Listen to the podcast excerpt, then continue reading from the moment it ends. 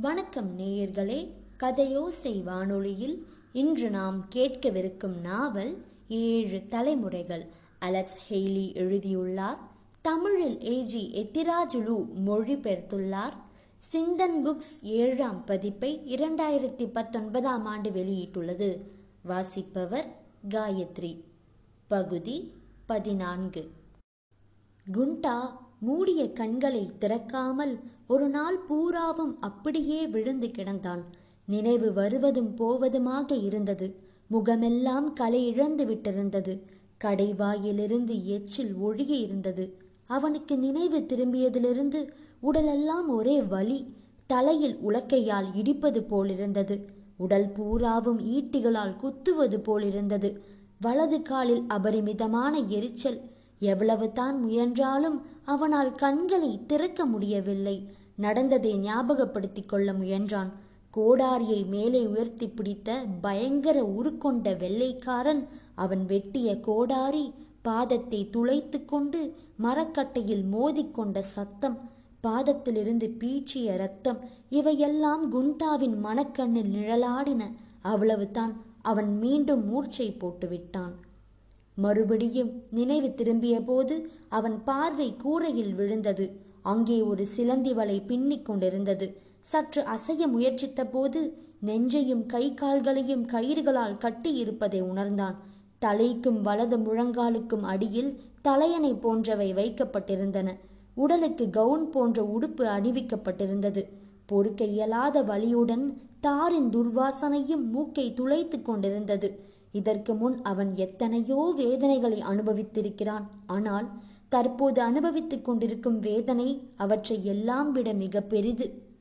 அல்லாவை தொழுது அவன் ஏதோ முணுமுணுத்துக் கொண்டிருக்கையில் அறையின் கதவு திறந்து கொண்டது. ஒரு உயரமான வெள்ளையர் கையில் ஒரு கருப்பு தோல் பையுடன் உள்ளே வந்தார். அவரை இதற்கு முன் பார்த்ததாக அவனுக்கு நினைவில்லை. அவருடைய முகம் கோபத்தால் சிவந்திருந்தது. ஆனால் அந்த கோபம் தன் மீதல்ல என்பதை குண்டா உணர்ந்து கொண்டான். மொய்த்து கொண்டிருந்த ஈக்களை துரத்தியவாறே அவர் குண்டாவின் வலது காலின் பாதத்தில் ஏதோ செய்தார். வழியை பொறுக்க மாட்டாமல் அவன் ஓவென்று கதறி அழுது விட்டான். அவர் குண்டாவின் தலை மீது கை வைத்தும் நாடியை பிடித்து பார்த்தார். பின்னர் எழுந்து நின்று குண்டாவின் முகத்தை பார்த்து கொண்டே பெல் என்று கூப்பிட்டார். குட்டையும் பருமனுமாக ஒரு கருப்பு பெண் உள்ளே வந்தாள். அவள் கையிலே தண்ணீர் நிரப்பிய ஓர் அலுமினிய பாத்திரம் இருந்தது. இவளை எங்கேயோ பார்த்தோமோ என்று அவன் நினைத்து கொண்டான். ஒரு நாள் கனவிலே இவள் அவன் முகத்தில் சாய்ந்து உதடுகளில் தண்ணீர் கிளாஸை பொருத்தினாள். அவன் தண்ணீரை மெல்ல உறிஞ்சினான். அந்த வெள்ளையர் கருப்பு தோல் பையிலிருந்து ஏதோ எடுத்து அதை நீரில் கலக்கிக் கொண்டே கருப்பு பெண்ணிடம் ஏதோ கூறினார். அவள் குண்டாவின் தலையை மெல்ல உயர்த்தி அந்த மருந்தை குடிக்க வைத்தாள். பிறகு அவன் தலையை மெல்ல தலையணையில் கிடத்தினான். மருந்தை குடித்த அடுத்த வினாடி உறக்கத்தில் மூழ்கிவிட்டான். பாதி இரவில் விழிப்பு ஏற்பட்டு பார்த்தபோது வலது கால் தீயில் சுடுவது போல் இருந்தது காலை சற்று அசைக்க முயன்றபோது வேதனை பொறுக்க இயலாமல் அவன் கதறிவிட்டான்.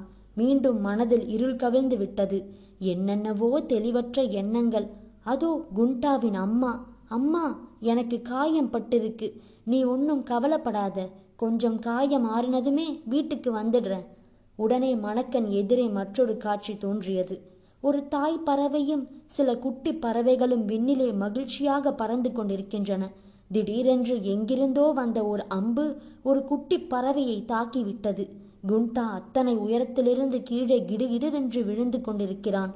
ஐயோ கையில் பற்றிக்கொள்ள எதுவும் கிடைக்கவில்லையே. வெற்று வெளியிலே அவன் கைகள் அலைந்து கொண்டிருந்தன. மறுபடியும் நினைவு திரும்பியபோது அந்த உயரமான வெள்ளைக்காரரும் குட்டையான கருப்பு பெண்ணும் அறைக்குள் நுழைந்து கொண்டிருந்தனர். அந்த பெண் குண்டாவுக்கு என்னவோ உணர்த்த சைகைகள் புரிந்தாள்.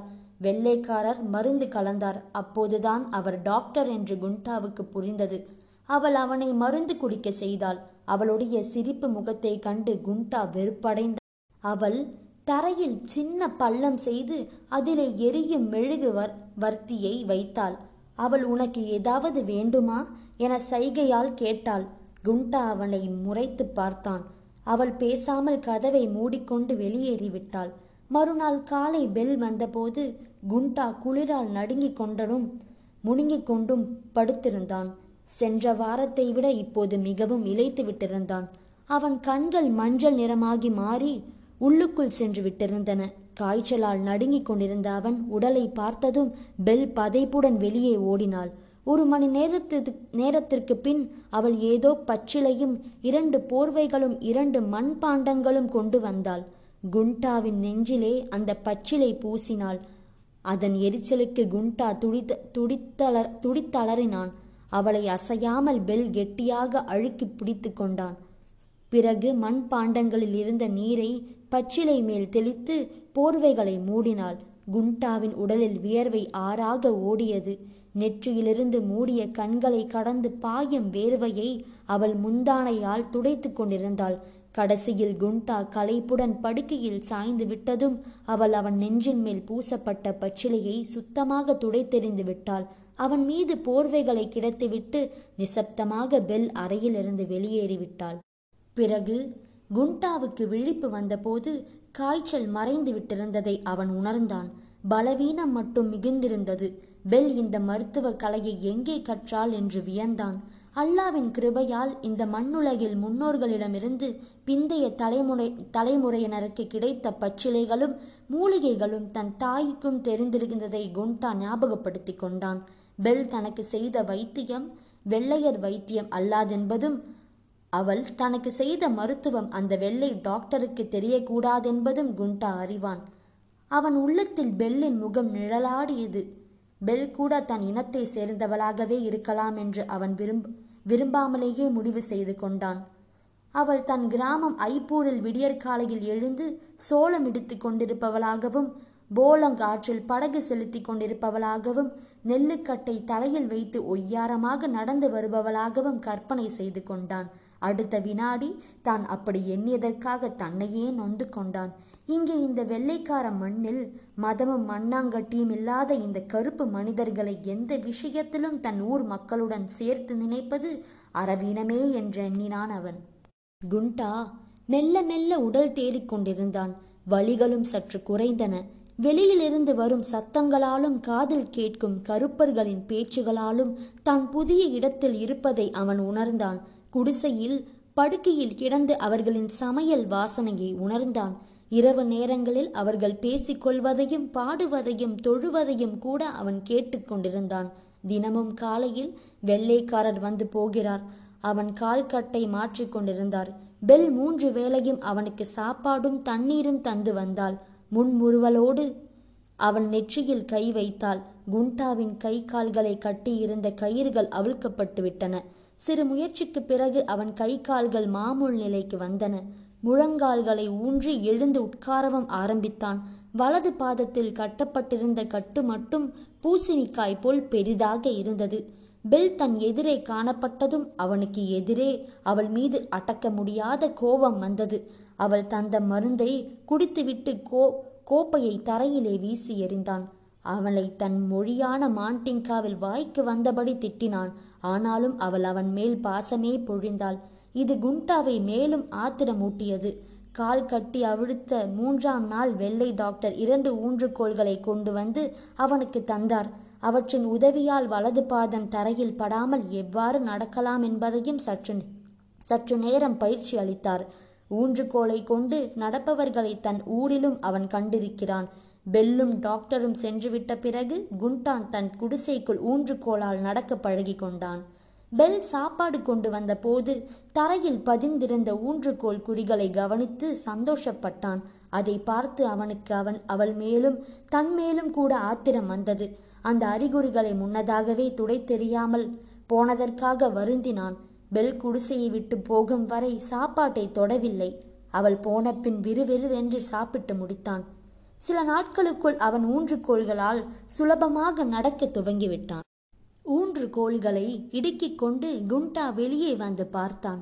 இதற்கு முந்தைய விவசாய பண்ணையை காட்டிலும் இது எவ்வளவோ நன்றாயிருந்தது. அங்கிருந்த குடிசைகளுக்கு மாறாக இங்குள்ள குடிசைகள் வெள்ளையும் அடித்திருந்தார்கள். சுற்றுப்புறங்களும் தூய்மையாக இருந்தன. எல்லாவற்றையும் விட வெள்ளைத்துறையின் பங்களாவுக்கு பக்கத்தில் இருந்த குடிசை அவன் கருத்தை கவர்ந்தது. அதன் முன்னே வட்ட வட்ட வடிவமான இடத்தில் மலர் செடிகள் பூத்து குலுங்கின. குடிசைக்குள் எவ்வாறு இருக்கும் என்பதும் அவனுக்கு தெரியும். அவன் சொந்த குடிசையை எடுத்துக்காட்டு குடிசை ஓரத்திலே ஒரு சிறு மேசை சுவரில் ஒரு அலமாரி அதில் ஒரு தட்டும் கரண்டியும் படுக்க மக்காச்சோள உமி நிரப்பிய மெத்தென்ற படுக்கை. மாலை வேளையில் வயல் வேலை முடித்து திரும்பி வரும் கருப்பு வெள்ளை வேலையாட்களின் பின்னால் யாரும் காவல் இல்லை. குதிரையின் மீது கையில் சவுக்குடன் வரும் வெள்ளை ஓவர்சீர் இல்லை. மற்ற விவசாய பண்ணைகளில் இரவும் பகலும் பாடுபடும் அடிமைகளை காட்டிலும் இங்கே கொத்தடிமைகளாக வேலை செய்பவர்கள் இருந்தாலும் இவர்களுக்கு தன்மான உணர்வே இல்லை. அந்த உணர்வே இல்லாமல் இந்த வெள்ளைக்காரர்கள் தம்மை மழுங்கடித்து விட்டார்கள் என்ற பிரச்சனையே இல்லை. தம்மை மாடுகளைப் போல் அடித்து நொறுக்காமல் வேளா வேலைக்கு சோறு போட்டால் போதுமென்று நினைக்கும் அற்ப ஜீவிகள் இவர்கள். தன் கருப்பின மக்களின் பரிதாபகரமான நிலையை பார்த்து வேதனையால் அவனுக்கு பல இரவுகள் உறக்கமில்லாமலே கவிழ்ந்தன. தமக்கு அவ்வளவுதான் குடுப்பினை என்று திருப் திருப்திப்பட்டு சும்மா கிடக்கும் இவர்களை குறித்து தான் மட்டும் ஏன் சிந்திக்க வேண்டுமாம்? நாட்கள் கடந்து கொண்டிருந்தன. குண்டா பூரணமாக உடல்நலம் பெற்றான். ஆனாலும் அவனை யாரும் வேலை செய்ய சொல்லவில்லை. அவன் இனத்தவரான கருப்பர் யாரும் அவனை நம்புவதில்லை அவனுடன் பேசுவதில்லை. இரவு நேரங்களில் அவன் தனிமையில் மணிக்கணக்காக இரு ஏதோ ஒன்று தேடுவது போல் மௌனமாக உட்கார்ந்திருப்பான். அவன் தனக்கு தானே பெரும் சுமையாகி விட்டது போல் எண்ணிக்கொள்வான். இது ஒரு தீராத நோய் போல் அவனுள் வளர்ந்து கொண்டிருந்தது. அன்பிற்காக தான் ஏங்கிக் கொண்டிருப்பதை உணர்வது போல் அவன் ஆச்சரியமும் வெட்கமும் அடைந்தான். அடிமைகளின் சேரியில் கடைசி குடிசையில் இருக்கும் கோதுமை வண்ண மனிதரை பற்றி அறிந்து கொள்ள வேண்டும் எனும் ஆவல் அவன் மனதில் பெருகிவிட்டது. அவருக்கு ஐம்பது வயதாகலாம். அவர் குதிரை வண்டியிலிருந்து இறங்கியிருப்பதை அவன் பார்த்திருக்கிறான். அவர் வெள்ளைக்காரனுக்கும் கருப்புச்சுக்கும் பிறந்திருக்க கூடும் குண்டா ஒரு நாள் காலை எத்தி எத்தி அவர் குடிசை வரை சென்றான். அந்த மனிதர் தன் குடிசையின் வாசலில் தோன்றினார். இருவரும் ஒருவரையொருவர் பார்த்து கொண்டார்கள். இவனை பார்த்து அவர் முகத்தில் எவ்வித பாவமும் காணப்படவில்லை. என்ன வேணும்? என்று கேட்டார் அவர். அவருடைய கண்களையும் முகத்தையும் போலவே அவர் குரலும் மிக சாதாரணமாக இருந்தது. அவர் என்ன கேட்கிறார் என்பது குண்டாவுக்கு புரியவில்லை. நீ ஆப்பிரிக்கா பன்றி. குண்டாவுக்கு இது மட்டும் புரிந்தது. அவன் அப்படியே நின்றுவிட்டான். சரி இனி நீ போ. இந்த சொல் குண்டாவுக்கு கடுமையாக தெரிந்தது. அவர் தன்னை விரட்டி விரட்டி அடிக்கிறார் என்பது புரிந்தது. அவன் தடுமாறிக்கொண்டே கோபத்துடனும் கலவரத்துடனும் தன் குடிசைக்கு விரைவாக வந்துவிட்டான். தனக்கும் வெள்ளைக்கார மொழி மட்டும் தெரிந்திருந்தால் யோ நான் கருப்பாக இருந்தாலும் உன்னை போல் கலப்பு நிறத்தில் இல்லையே என்று சொல்லி இருப்பான். அன்று முதல் அவன் அந்த குடிசை பக்கமே திரும்பி பார்க்கவில்லை. இரவு சாப்பாடு முடிந்ததும் கருப்பர்கள் எல்லோரும் அந்த குடிசைக்கு ஏன் ஓடிப்போகிறார்களோ அவனுக்கு புரிபடவில்லை. சரமாரியாக அவர் பேசும் பேச்சுக்கள் காதில் விழுகின்றன. இடையிடையே கருப்பர்கள் விழுந்து விழுந்து சிரிக்கிறார்கள். கேள்விகள் கேட்கிறார்கள். அவர் யாரோ என்ன செய்கிறாரோ தெரிந்து கொள்ள வேண்டும் என குண்டா தவித்து போனான். இரண்டு வாரங்களுக்கு பின்னர் ஒரு நாள் மத்தியான வேளையில் அந்த மனிதர் குண்டாவுக்கு எதிர்பட்டார். அதுவரை ஏதும் நடவாதது போல் அவன். அவனை தன் குடிசைக்கு வரும்படி அழைத்தார். குண்டா ஆச்சரியப்பட்டான்.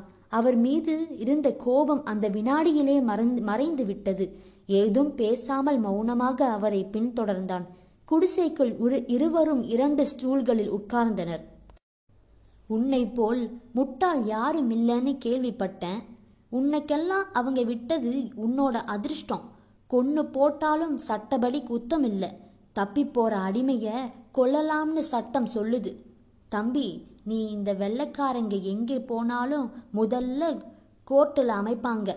எதுக்கு தெரியுமா? சட்டங்கள் ஏற்ற அதுக்கு பிறகு மாதா கோவில் கட்டுவாங்க. எதுக்கு தெரியுமா? நாங்கள் கிறிஸ்துவங்கன்னு சொல்லி சொல்லிக்க.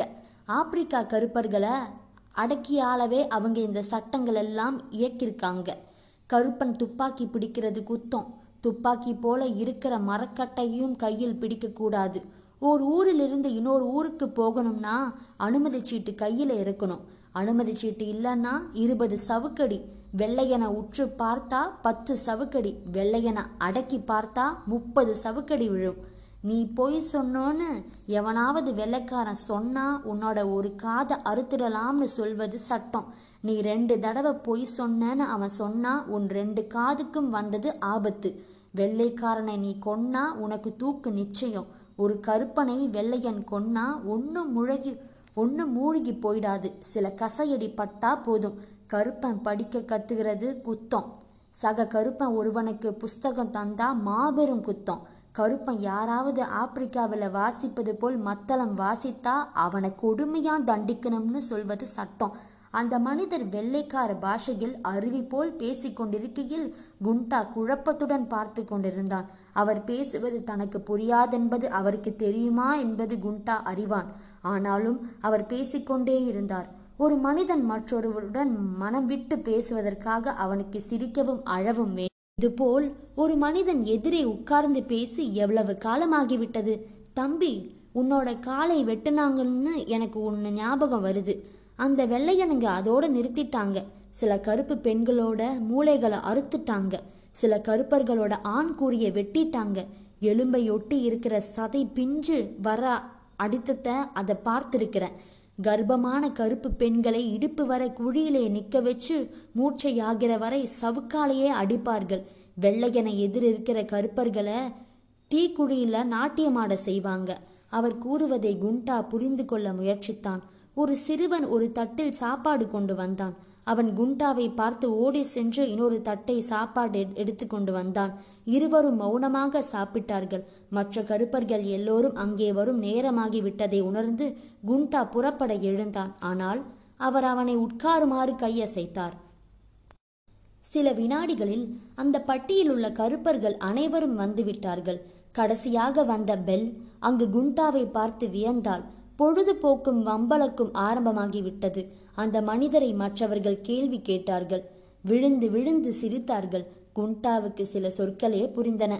அவன் தன் குடிசைக்கு திரும்பி வந்தபோது இரவு வெறும் வெகு நேரமாகிவிட்டிருந்தது. அவனுக்கு தூக்கம் பிடிக்கவில்லை. அவனுள் ஒரே சிந்தனை. ஒரு நாள் மாலை குண்டா அந்த மனிதரின் குடிசையில் உட்கார்ந்து அவர் பேசுவதை கேட்டுக்கொண்டிருந்தான் பேச்சு வாக்கில் அவர் குண்டாவை நோக்கி யூ யூ டோப்பி என்று சொல்லிவிட்டார். உடனே அவன் கோபமாக குண்டா கிண்டே என்று கத்திவிட்டான். வெள்ளைக்கார மண்ணில் அடியெடுத்து வைத்த பிறகு அவன் வாயிலிருந்து வெளிப்பட்ட முதற் சொல்லே அதுதான்.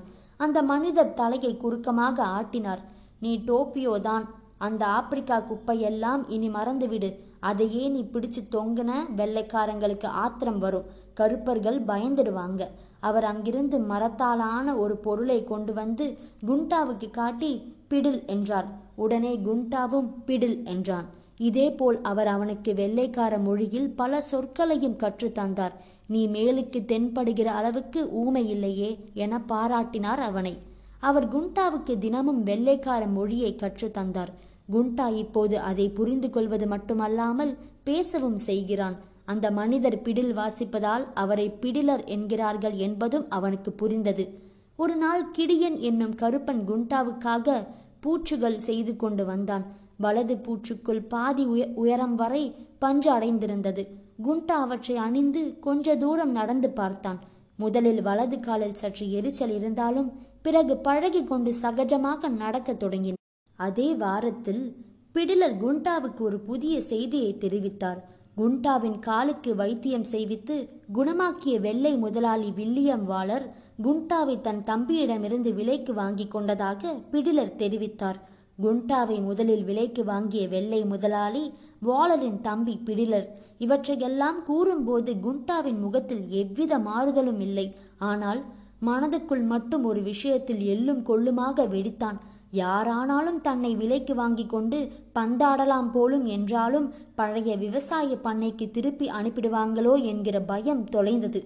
இந்த வெள்ளை முதலாளி மாசா வில்லியம் மகா நல்லவர் என்று கருப்பர்கள் எல்லோருமே புகழ்றாங்க. ஆனால் எவனும் நல்லவன் இல்லை எல்லோருமே நம்மை கருப்படிமைகளா செத்து தொலையணும்னு சொல்றாங்களே. கருப்பர்களே அவங்க சேர்த்து வச்ச சொத்து என்றார் பிடிலர். இத்துடன் பகுதி பதினான்கு நிறைவடைந்தது. அடுத்த நிகழ்ச்சியில் பதினைந்தாம் பகுதியை கேட்போம். இத்துடன் உங்களிடமிருந்து விடை பெறுவது காயத்ரி. நன்றி வணக்கம்.